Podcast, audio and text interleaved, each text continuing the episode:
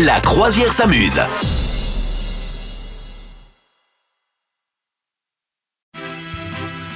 Noël avec La Croisière s'amuse. On est sur notre joli voilier qui est bien décoré aux couleurs de Noël. Rouge, du vert, du... Basiquement du rouge et du vert en fait. C'est ça, du rouge et du vert essentiellement. Oui, oui, oui. Meuf, mais des je... fois du blanc, moi j'aime les sapins blancs également. Et je tiens à te dire que, que vraiment je suis ravi que tu sois venu avec ce joli bonnet de Noël qui te va bien.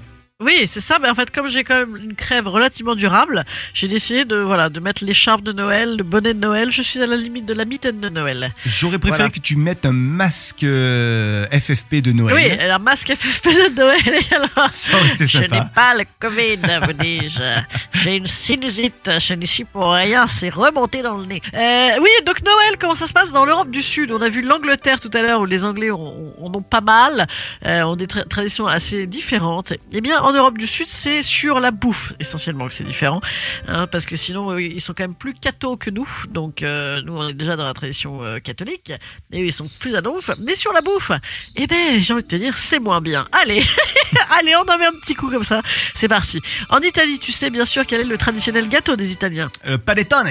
Ben oui, ben oui, le panettone, les raisins, les écorces d'orange, quelle drôle d'idée. Je suis pas fan moi. Non, alors moi l'autre jour on a fait manger une chocolat poire, déjà c'était mieux. Ah mais c'est pas un panettone ch- chocolat. Un panettone chocolat poire, absolument, cher monsieur. Ah non, s'il y a du oui, chocolat, mais... c'est l'autre, c'est le, le Pandoro là ou je sais pas quoi. Eh ben ils appelaient ça panettone. Ouais, enfin, ils sont foutus de ta gueule à mon avis. Ils sont foutus de ma gueule, écoute, je vais faire tout de suite un procès à la marque de supermarché qui m'a vendu ça. L'ambiance de Noël, tu sais, je vais faire un procès. Eh, je vais faire tout de suite un procès, voilà. Non, après, y a, y a, alors comment ils appellent euh, il y a plusieurs traditions pour les, les cadeaux aussi, hmm. euh, pour les traditions, voilà. Euh, et, et, et sur, le, sur le, l'appellation aussi, l'appellation de petit, petit euh, Jésus, c'est quoi? C'est Gesù Bambino, c'est trop bien. Gesù Bambino. Gesù ah, Bambino. Bon, et Papa Noël, c'est Babbo Natale. C'est trop joli. Voilà. Ouais. Et il y a une différence effectivement, c'est que euh, à Rome, voilà, euh, à Rome, on, on décrète que c'est une gentille sorcière qui distribue les jouets le jour des rois, et elle s'appelle la Befana. Voilà. La Befana. Je sais pas si c'est hyper répandu ça, hein, mais euh, bon, apparemment, on n'est pas obligé de te filer tes cadeaux le vingt-cinq. Et puis, ça peut être quelqu'un d'autre qui te les amène. C'est pas forcément le Babbo Natale. Voilà. Mmh, en, okay. Espagne, en Espagne, comment ça se passe? Eh bien, eux, pareil, ils font les cadeaux un peu le vingt-cinq décembre, mais également un peu le six janvier. Bah voilà. Oui, c'est l'arrivée des, des, des rois mages. Des rois mages en Galilée, et voilà, avec l'étoile du berger, absolument. Et donc, eux, ils l'ont en deux, en deux salves, ce qui mmh. permet, remarque, de faire une, une partie chez ta famille, une partie chez ta belle famille, si tu es marié. Tu vois, c'est bien pratique. Et alors, attends, puisque j'ai vécu en, en Espagne de nombreuses années, je peux te dire aussi qu'il y a un truc qui m'avait surpris, moi, la première année où j'y suis allé, euh, fêter Noël là-bas, c'est que en fait, euh, le soir de Noël, tu fais, tu fais la première partie de, de la soirée avec ta famille et tout. Et puis, euh, et puis à genre une heure du matin, tu, euh, tu pars avec tes copains en boîte de nuit.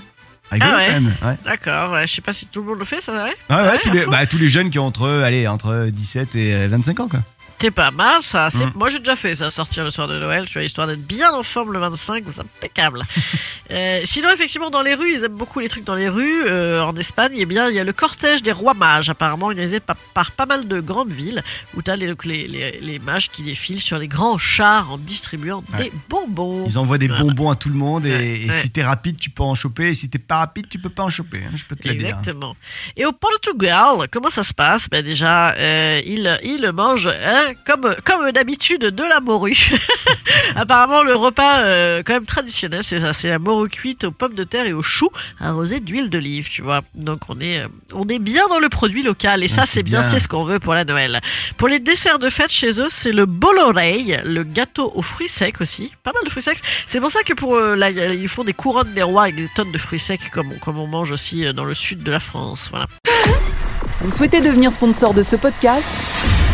Contact à lafabricaudio point com.